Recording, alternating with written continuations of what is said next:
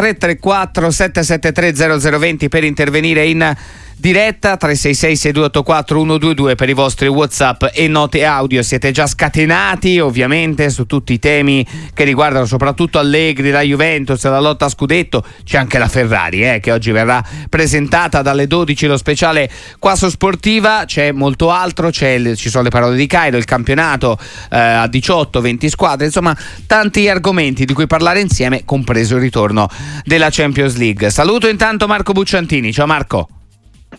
Buongiorno Marco, a te e a tutti. Allora, il primo amico che accogliamo in questa mattinata è Salvatore da Parma. Ciao Salvatore.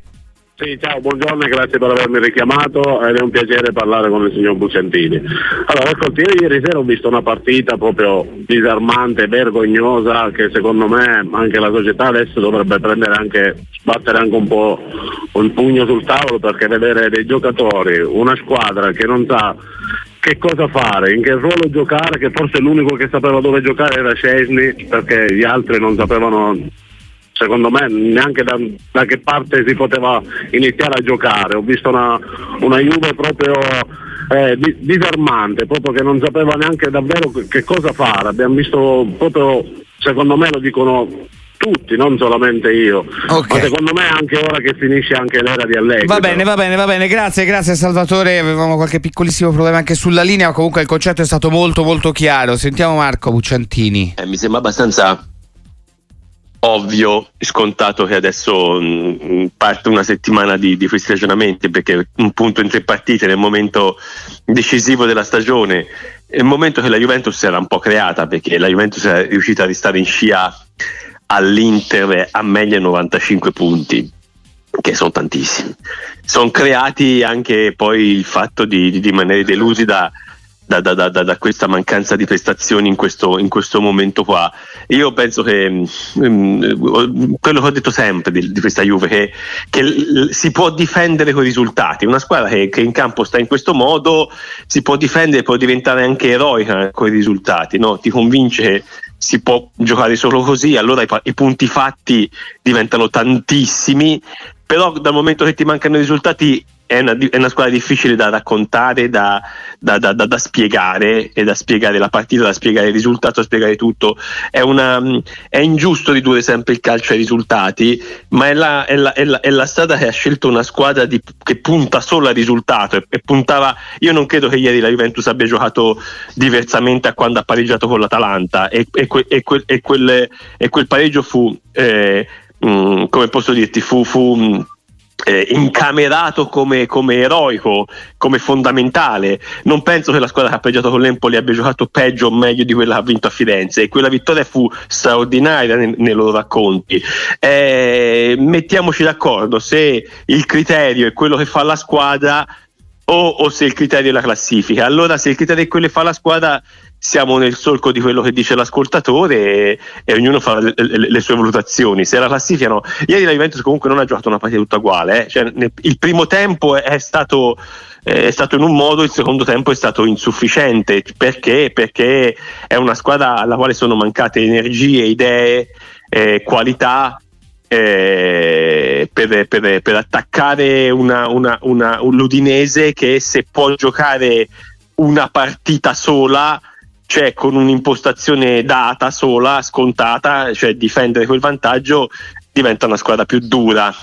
L'Udinese in generale aveva una classifica bugiarda, non aveva giocato per avere quella classifica, non è del valore di quella classifica. Però la Juventus ieri ha, come te l'avevo definita, è quel tasto nero del pianoforte che suona un po' grosso modo allo stesso modo, poi lo puoi chiamare diesis, lo puoi chiamare bemolle, a seconda da dove vieni, da dove lo guardi e dall'affetto che hai, ma il suono è simile alla squadra eroica che aveva costruito la sfida all'Inter. In campo è sempre stata un po' così. Più che bemolle, ieri era un po' molle questa sì. Juventus. Ma questa è venuta bene. Saluto Umberto che ci chiama oggi, due dall'Emilia, Umberto da Bologna, poi andremo anche a Maranello, Fiorano, Maranello, oggi giorno di presentazione Ferrari. Intanto Bologna con Umberto. Sì. Buongiorno Bucciantini, buongiorno. Volevo dire due cose. Allora, la prima, io volevo capire una cosa che magari io non so se ne avete già parlato o qualcuno ne ha già parlato. E questi parametri zero, io sono un piccolo imprenditore, se compro una macchina che mi costa dei milioni oppure qualcosa del genere e la faccio lavorare 4-5 anni, poi dopo praticamente la rivendo a parametro zero, cioè praticamente a zero. Ma come fanno queste persone a acquistare un cartellino di Zielinski, lo fa lavorare 8 anni e poi dopo lo perde a zero? Ok, vai, cioè, la parola si chiama ammortamento, ma poi te la spieghiamo, Umberto. Poi la seconda rapida. L'altra è, volevo dire, il giocatore del Napoli, se c'è qualcuno che ascolta, di stare sereni e di giocare veramente a pallone, senza pensare ad altro. Ok. A giocare a calcio, normale, come fanno gli altri. Va bene, grazie Umberto. Bucciantini, buongiorno. Marco. Erano macchinari, ho capito, più che macchine, perché una macchina sbagliate milioni, macchinari nelle imprese. Ha ragione, no, ma anche nei macchinari c'è l'ammortamento.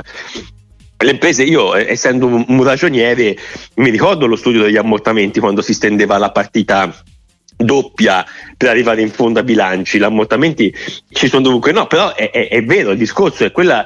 È l'inconvenienza del calcio. Un filosofo come te, Marco, come ti chiamano anche tanti nostri amici, ragioniere? E io sei due in uno.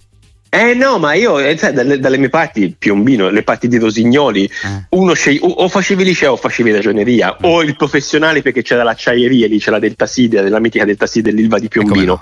E siccome noi avevamo due gemelli, uno lo mandavano al liceo, quell'altro avevano puntato più su lui a 14 anni, non lo so, devo sentire un po' in casa, e l'altro andò alla ragioneria. E poi in realtà poi nel corso poi io sono quello che ha continuato a studiare, ma le cose te le fai anche da solo, se c'è passioni, se le passioni ti portano a studiare, a leggere anche per conto tuo, al di là del percorso di studi. Insomma, detto questo, vedi Marco, il discorso del parametro zero è vero, è un'inconvenienza clamorosa del calcio, perché non è che solo lo paghi il cartellino all'inizio, ma poi quanto è il costo del lavoro.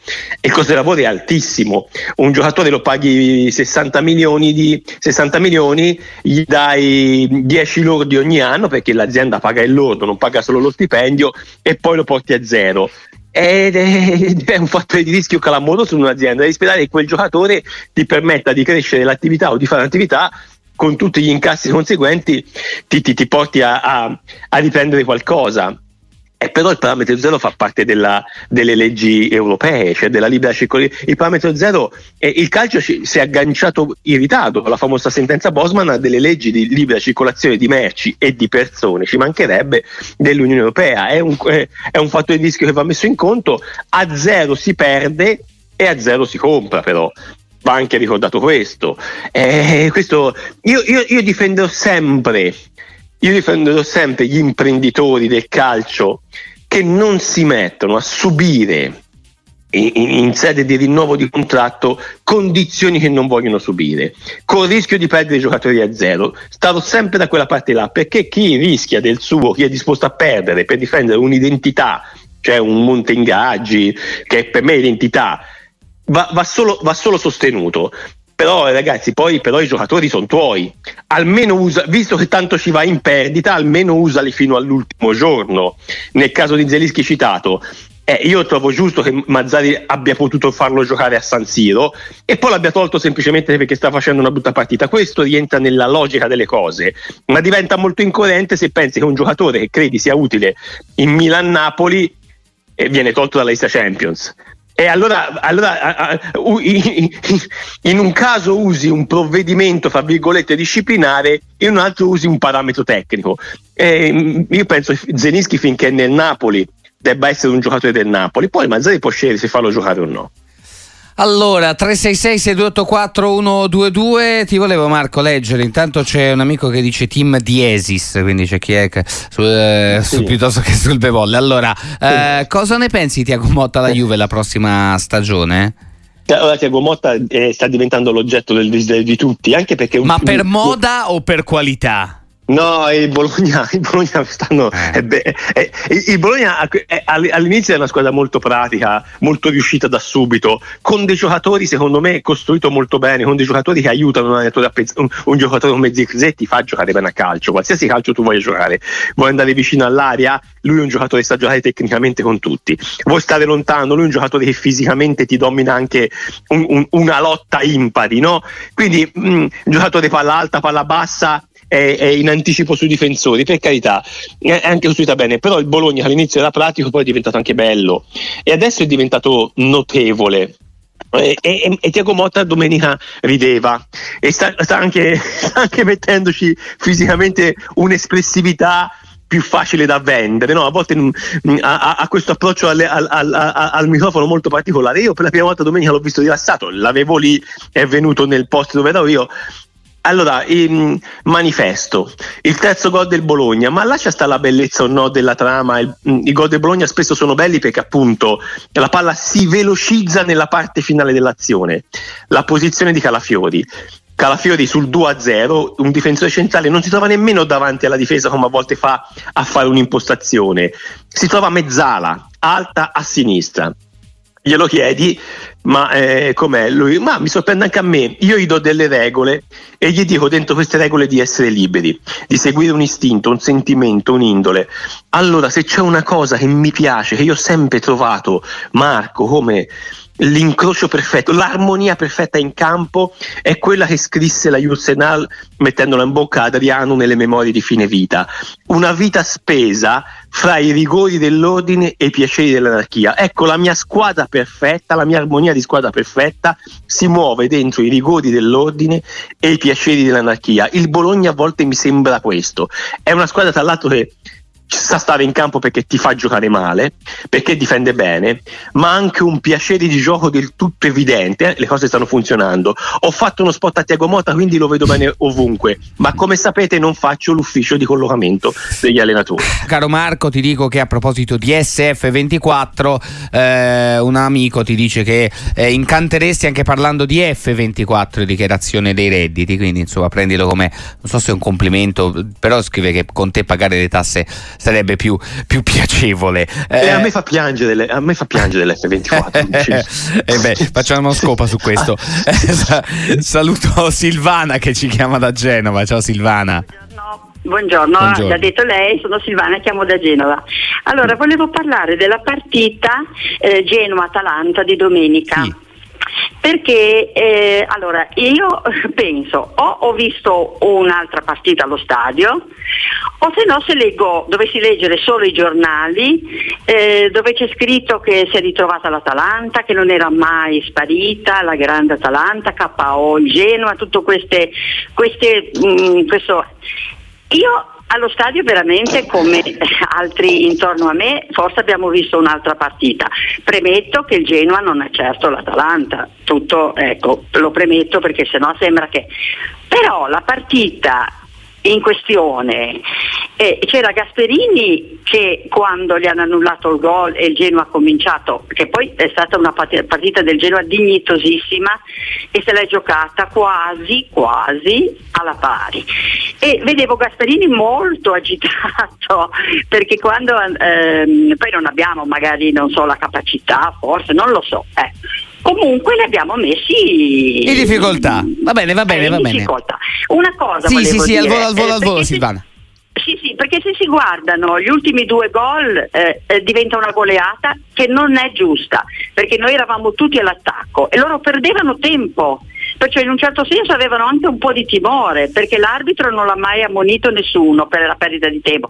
Quello secondo me vuol dire avere anche un po' di timore dell'altra squadra, dove è giusto fare presente. Grazie Silvana, ci mancherebbe, grazie per questa puntualizzazione. In difesa del Genoa, Silvana, Marco Bucciantini.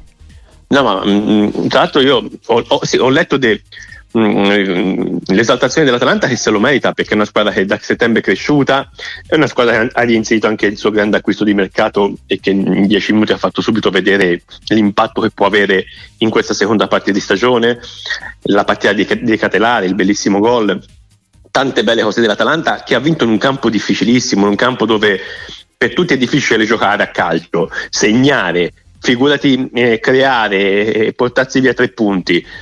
Ma proprio perché il Genoa almeno li ammalassi è forte. Io ho visto un bel Genoa, è stata una bella partita. Genoa-Atalanta è stata una bella partita dove fino all'85esimo il risultato era in bilico, ma era in bilico in modo sano, cioè rispecchiava la partita. Non ha giocato benissimo Gudmundsson, e questo, infatti questo ha tolto un po' di efficacia al Genoa lì davanti, ma grossa partita del Genoa. Sono d'accordo con Silvana, il Genoa ha giocato bene e in questo momento, se vuoi stare in partita con l'Atalanta fino al 90esimo, devi giocare bene. Io però credo che l'Atalanta, il lavoro di Gasperini anche adesso si veda, quanti giocatori sono migliorati da settembre a oggi, quanti giocatori in più per questo all'Atalanta. I cambi sono entrati, hanno segnato sia Zappacosta, che è entrato al posto di Olme, che Olme un giocatore che non era titolare, e in quella zona lì c'è anche Atebor, ha segnato Touré, che è entrato dopo tantissimo tempo. Pensiamo a Muriel, come era finito in gerarchia fra gli attaccanti dell'Atalanta, per dire come sono cresciuti gli altri. Deve ancora connotarsi Scamacca, altro piccolo margine di miglioramento. Mancava Ederson, il centrocampista che ha giocato un campionato straordinario, anche lui in grande crescita. Ma proprio perché è stato un ottimo Genoa, è giusto esaltare un'Atalanta che in questo momento è sicuramente la squadra più credibile e solida fra quelle in lotta dal quarto al nono posto. Andiamo avanti con gli amici, tra poco leggo anche qualche messaggio che ci arriva al 366-6284-122. Intanto saluto Antonio che ci chiama da Bologna. Ciao Antonio. Ciao ragazzi, intanto complimenti perché siete bravissimi. Meno male. Poi io siamo da Bologna e sono tifoso però del Napoli. Ho letto che pare che Antonio Conte abbia aperto di nuovo una porta per il Napoli come allenatore. Io la vedo molto complicata e soprattutto penso che Conte al Napoli durerebbe molto poco, sostanzialmente per tre motivi. Il primo è che fare mercato a Napoli è più facile partorire che comprare giocatori, e due, Aurelio De Laurentiis mi sembra abbia inaugurato una stagione fatta di acquisti a basso costo, e tre, il nostro presidente quando apre bocca fa più danni della peste, quindi non so se questo si potrebbe mai conciliare con la personalità di Antonio Conte. Questo è il mio pensiero. Grazie Antonio, le vostre considerazioni. Grazie a voi, Antonio, grazie. Ciao. Che bello sentire anche un ragazzo, insomma, un signore di Bologna che ci chiama come Antonio, che tifa Napoli. E sentiamo Marco Bucciantini.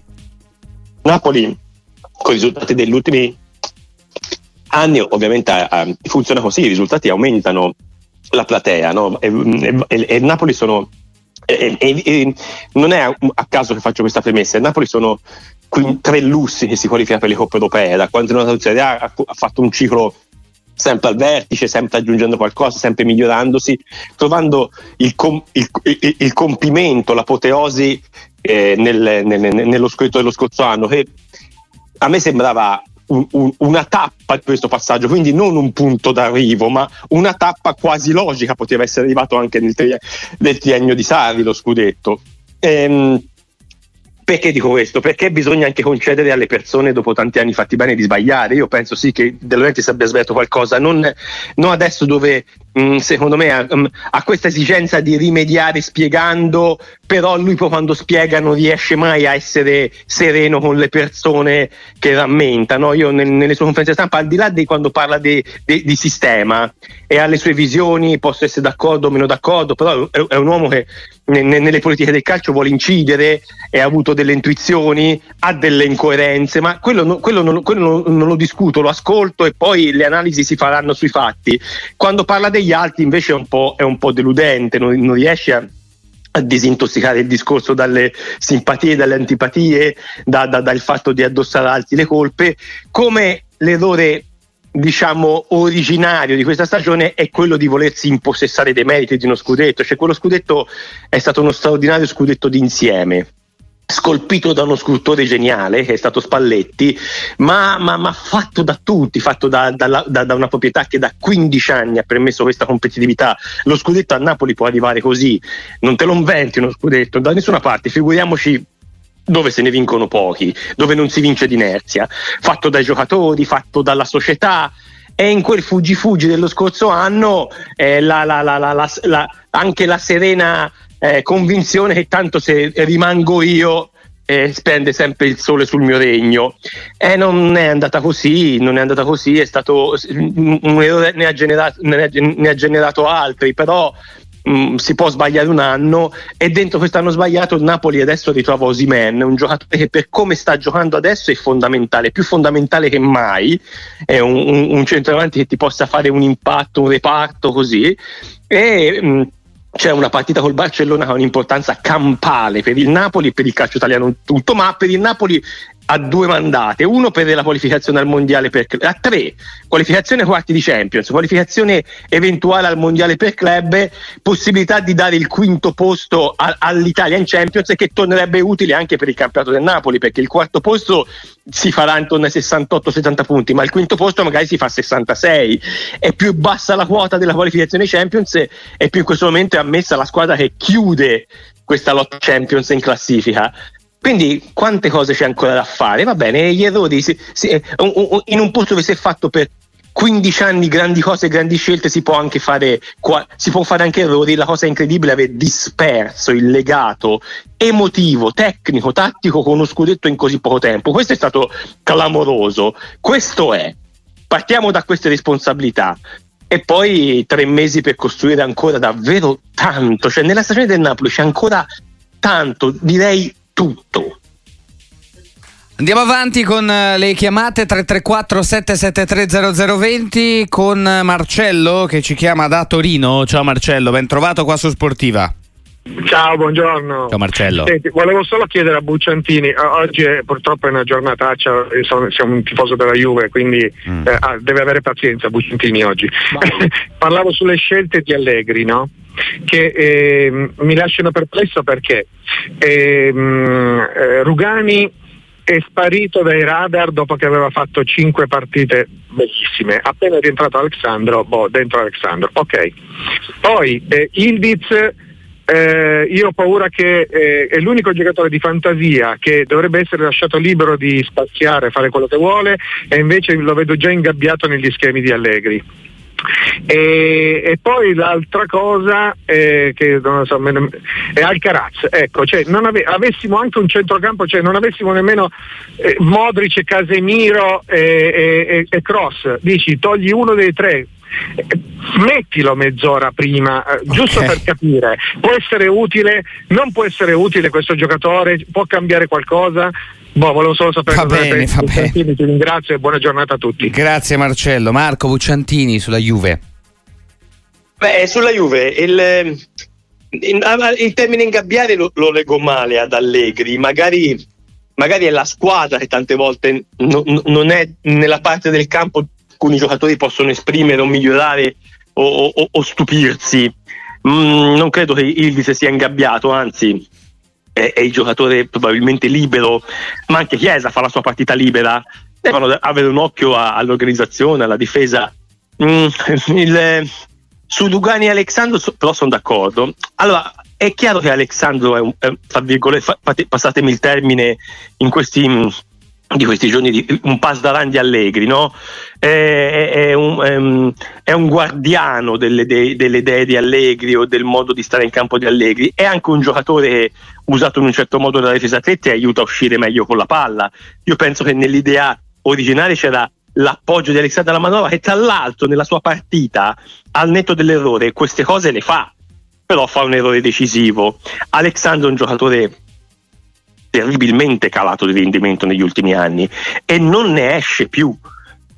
Secondo me il rapporto ingaggio rendimento di Alexandro è un bug della Juventus, è una cosa che scombina la logica anche dei conti della Juventus, e forse era un giocatore sul quale negli scorsi mesi andava fatta un'altra valutazione, invece si è permesso che potesse rinnovare, no? Dando il numero di partite sufficienti, sperando magari di recuperarlo, ma è un giocatore che avrebbe un senso se costasse un terzo di quello che costa, non so nemmeno se avrebbe quel senso, però insomma costando un terzo puoi capire questo impiego.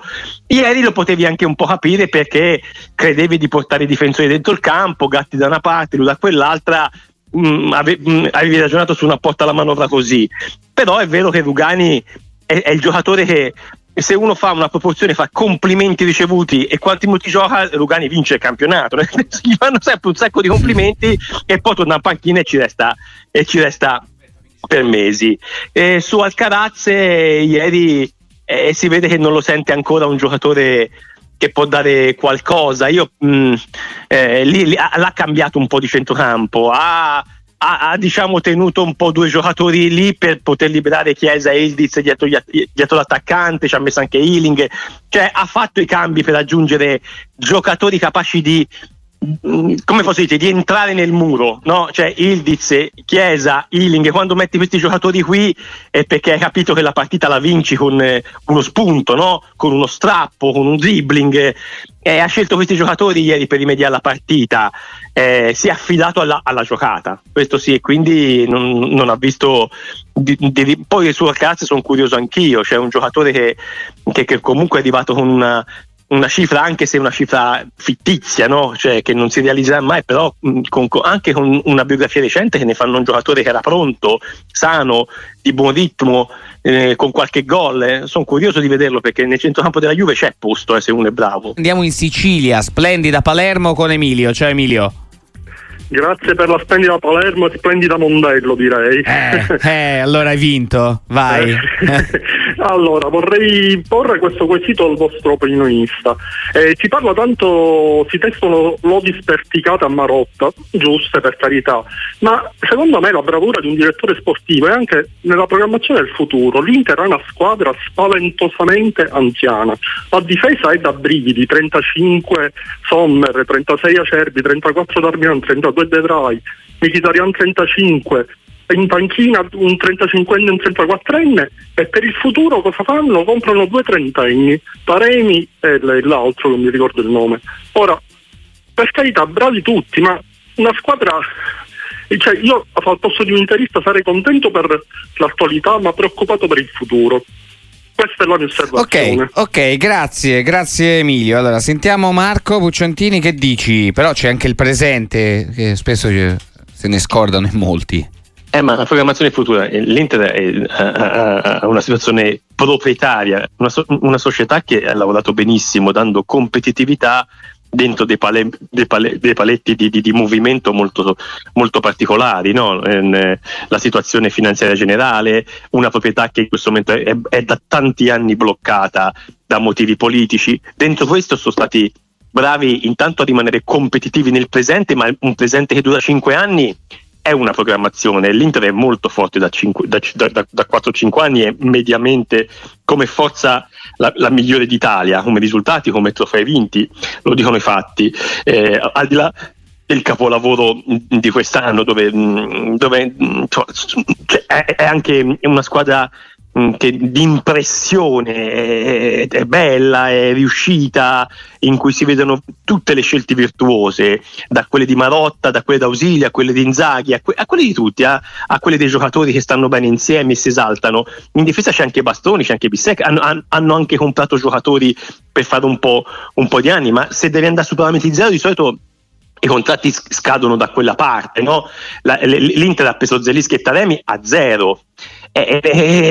Hanno tutti e due 30 anni, che comunque vuol dire avere ancora un ciclo di competitività, è quello che si sta dicendo, insomma c'è visite mediche anche già pronte o già fatte, però hanno 30 anni, sono parametri zero e vengono da squadre hanno una biografia che garantisce per loro e hanno ancora molte partite da fare, come ti ha dimostrato appunto Acerbi, Mkhitaryan, giocatori con i quali sta vincendo. Cos'è il futuro se non vincere questo l'anno prossimo?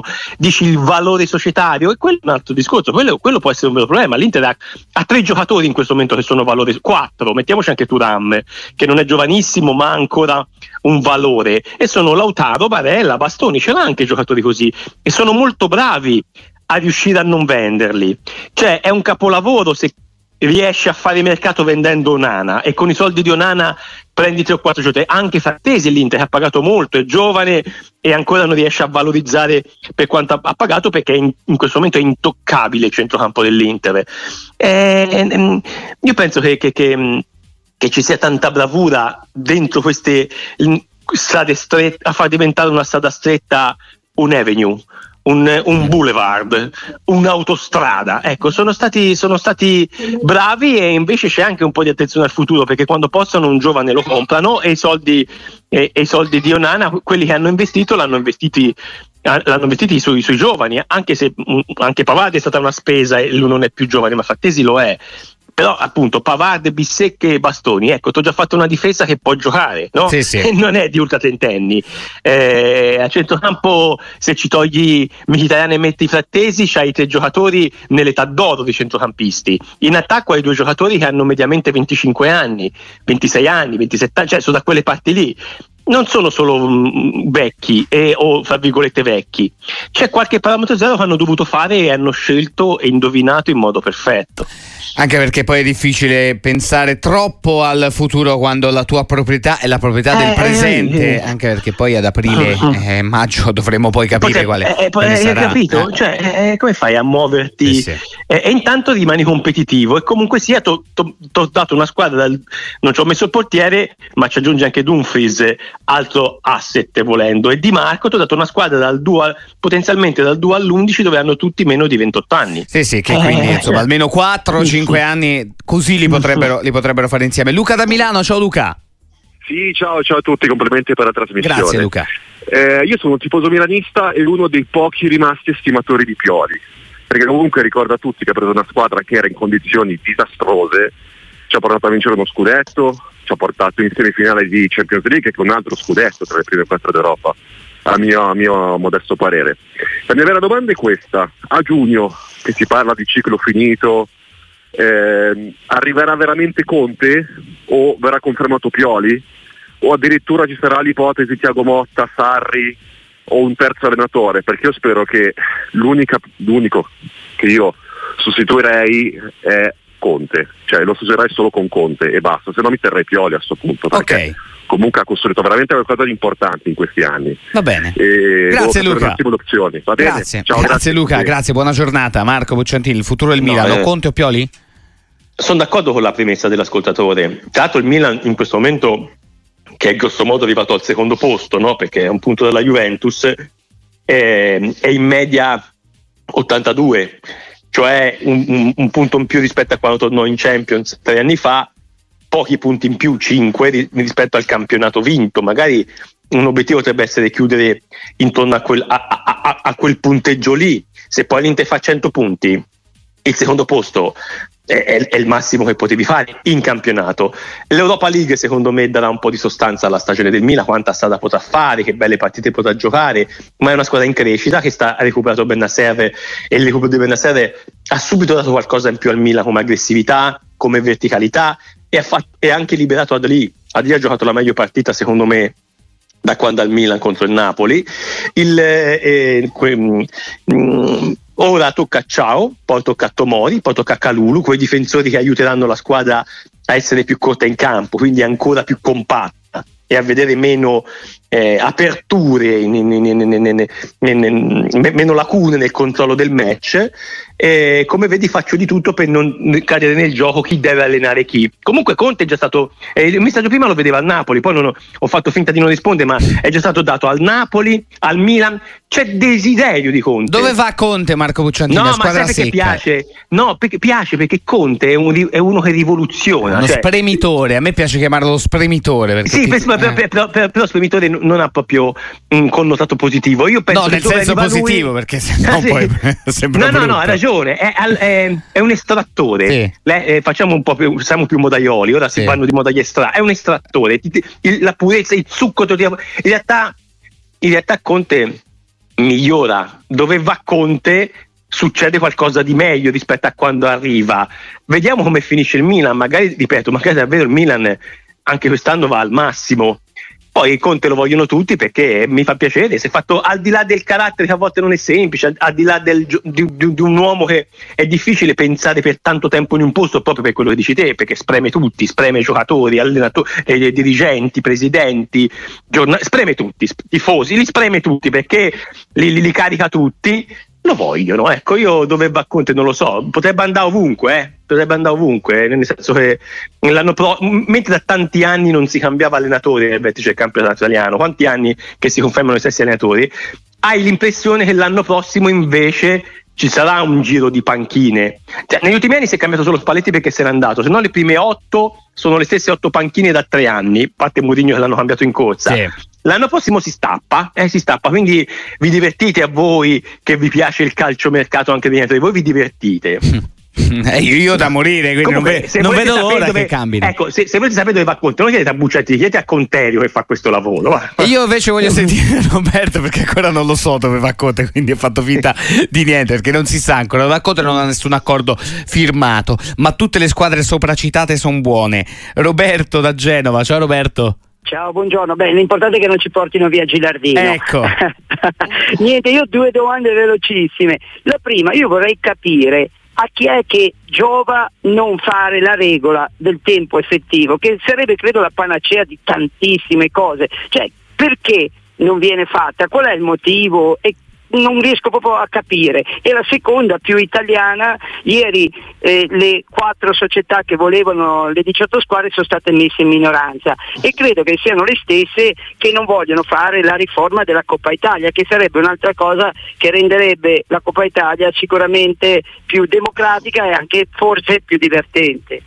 Grazie mille. Grazie Roberto. Marco? Può darsi, Roberto, che le cose vadano insieme all'opposto, però, nel senso, una riforma dei campionati, 4 partite in meno, ma magari danno spazio per almeno un turno in più di Coppa Italia con le big coinvolte. E ragazzi, bisogna arrivare al mondiale per club, c'è la nuova Champions con 2 partite in più, e da qualche parte le partite ci lamentiamo che si gioca troppo e poi aggiungiamo partite. Alcune squadre avranno già sicuramente 4-5 partite in più il prossimo anno. Si è portata anche la Supercoppa con lo spareggio, qualificare per un trofeo la finalista di Coppa Italia con l'attuale forma di Coppa Italia è un obbrobio concettuale. Lo dico nonostante fosse la mia squadra esserci andata. Non si può andare a disputare un trofeo di selezione come una Supercoppa con 4 partite alle spalle, di cui 3 giocate in casa, no? Come adesso la Coppa Italia per le prime 8 della Serie A.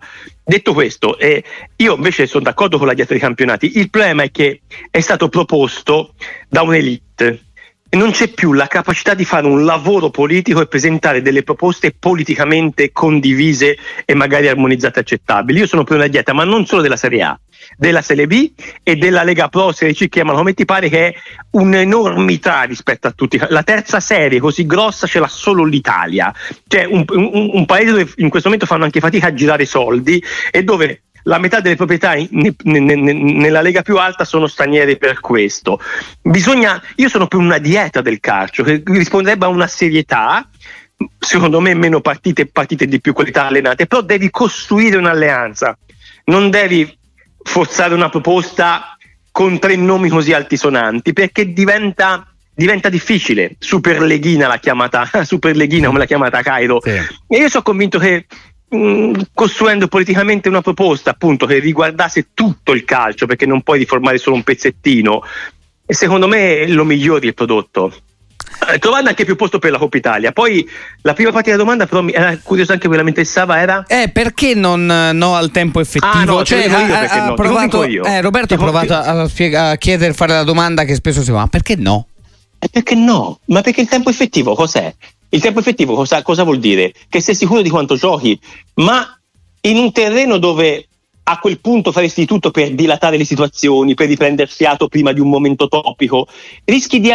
Cioè, il calcio che ci piace è quello dove si gioca di più dentro i 90 minuti, cioè dove c'è ritmo. Il tempo effettivo non aiuta il ritmo della partita, lo volete capire? Cioè, se devo comunque giocare, facciamo conto, 60 minuti tempo effettivo, nulla mi vieta di stare in campo 2 ore, 120. Ma poi ho giocato 60 minuti di partita, ma l'hai talmente dilatati che non hai avuto un'impressione di spettacolo maggiore.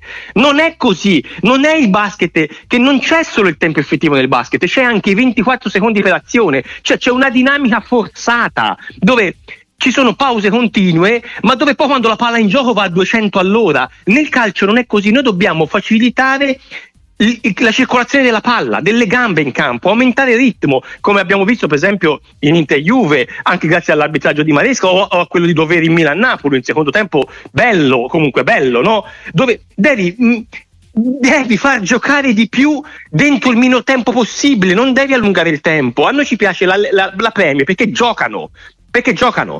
Poi arriva a un tempo effettivo maggiore, ma nemmeno di tanto, tra l'altro, e poi le statistiche dicono che non è così. Ma là perché ci piace di più? Perché giocano, perché c'è intensità, perché non si interrompe. Il tempo effettivo aumenterebbe le pause in campo, la possibilità di interromperlo. Siamo all'85esimo, manca 5 minuti, un sacco di perdite di tempo. Quei 5 minuti, come succede nei finali delle partite del basket, possono durare anche 20 minuti, ma non do più spettacolo. Arriva a una regola, a un limite serio: ho giocato 60 minuti, ma non do più spettacolo, anzi rallento ancora di più lo spettacolo, perché poi non è come il basket: la palla può girare per il campo e non succede niente per 3 minuti. Invece nel basket ogni 24 secondi devi concludere un'azione. Lo volete capire che il tempo effettivo non aumenta l'aspetto, diminuisce l'intensità, diminuisce il ritmo.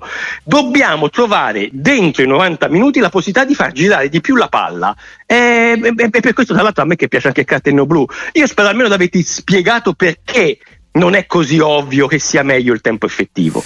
E Ignazio da Vittoria suggella il tutto dicendo: con il tempo effettivo ci sarebbero partite più noiose perché le squadre farebbero melina per far passare il tempo, oppure interromperebbero il gioco, perché tanto sanno che si gioca, intanto si sistemano, intanto si sbevucchiano, intanto l'allenatore dice qualcosa. È così, è esattamente così. E non chi le chiude poi le pagine del giornale? Chi lo chiude il giornale se col tempo effettivo si va alle una? Perché c'è sempre i giornali che chiudono le pagine. La cosa non mi appartiene più, è stata la mia vita per tanto, ma adesso Marco, grazie, ci sentiamo presto. Ciao.